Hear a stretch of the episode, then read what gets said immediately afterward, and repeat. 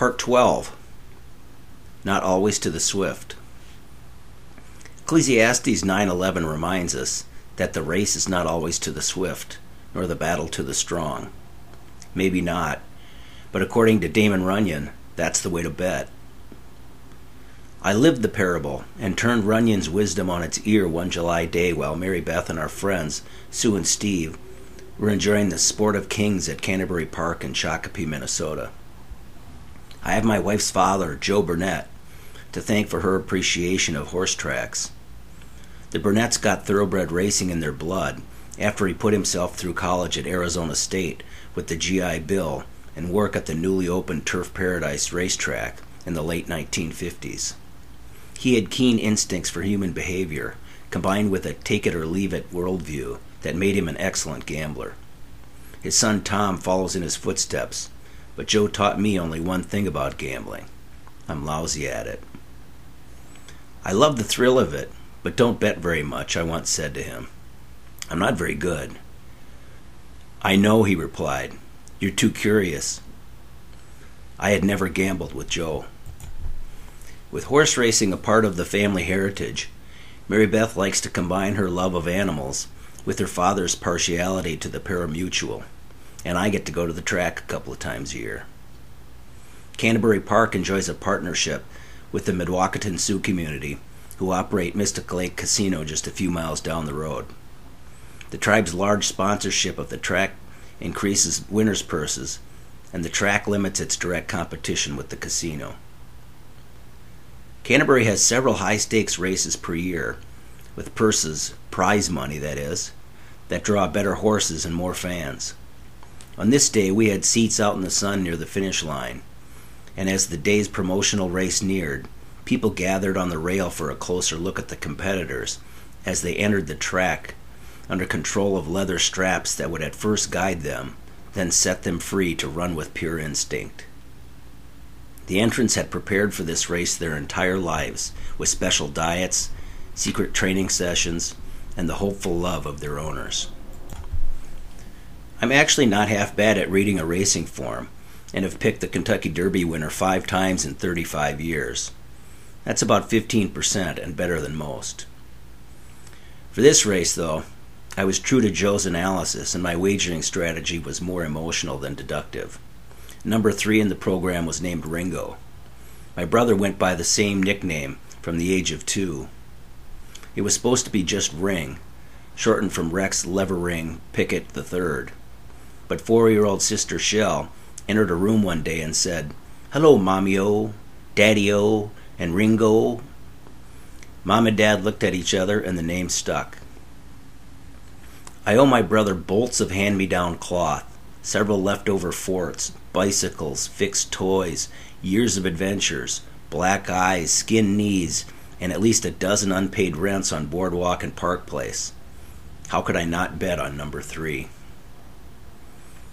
We decided to do an internal bet amongst the group for the big race, and Sue collected the money.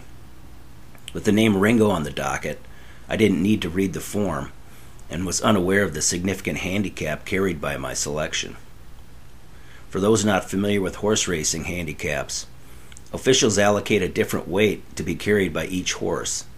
This evens out their speed and makes for a more compelling betting env- environment.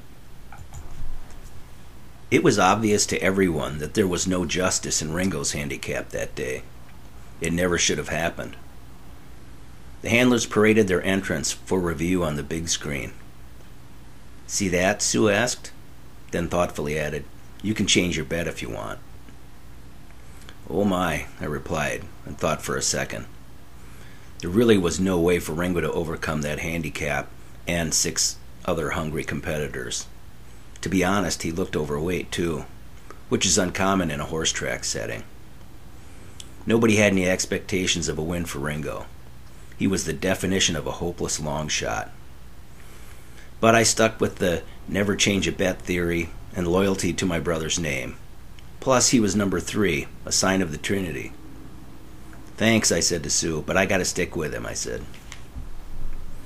Steve applauded my allegiance and appreciated the increased odds of winning his bet. He's a bright guy who's long on math and deductive reasoning skills, that helped him win three races in a row earlier in the day, including a trifecta that had their trip to the track all bought and paid for.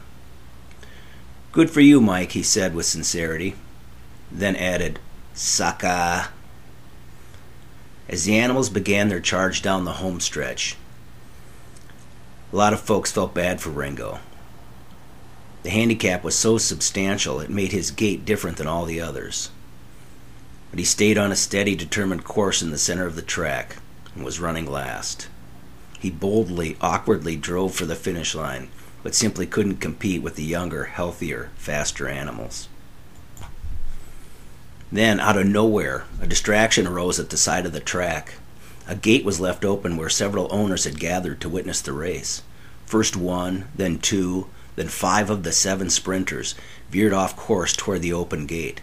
It was chaos like I'd never seen at a track. A sixth racer paused long enough for Ringo to take the lead. There were only yards remaining as he battled down the stretch. Number six, Mr. Dexter, refocused and was back in the race for a late comeback. His white coat and pink silks were a distinct contrast to Ringo's chestnut and black with Kelly green silks, so it was easy to see exactly how much ground was being regained. The lead shrunk to a body length, then a half length. It was going to be close. Dirt from the track flew up from behind him as Ringo dug in with one more dauntless stride, then surged across the finish line in triumph. The crowd roared and exchanged high fives and fist bumps for the lovable underdog as track announcer Paul Allen declared Ringo's victory among the greatest in the history of racing at Canterbury. We waited around to personally meet the winner and his owners after the fanfare and hoopla had settled down.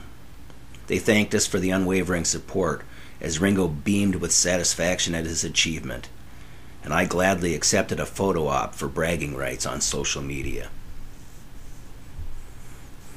Everyone else was going with Damon Runyon theory that day, so I was one of few people to bet on old number three. But I didn't cash a big ticket. Three dollars to be exact. One each from Mary Beth, Sue, and Steve. The promotional feature this day wasn't a high stakes thoroughbred race. It was Wiener Dogs and Donuts Day. And Ringo is a three legged dachshund who allocated his own handicap in an act of self preservation that freed him from an animal trap. The full verse of Ecclesiastes 9:11 states, "I have seen something else under the sun. The race is not to the swift, or the battle to the strong, nor does food come to the wise, or wealth to the brilliant, or favor to the learned, but time and chance happen to them all." Including a brave little wiener dog named Ringo.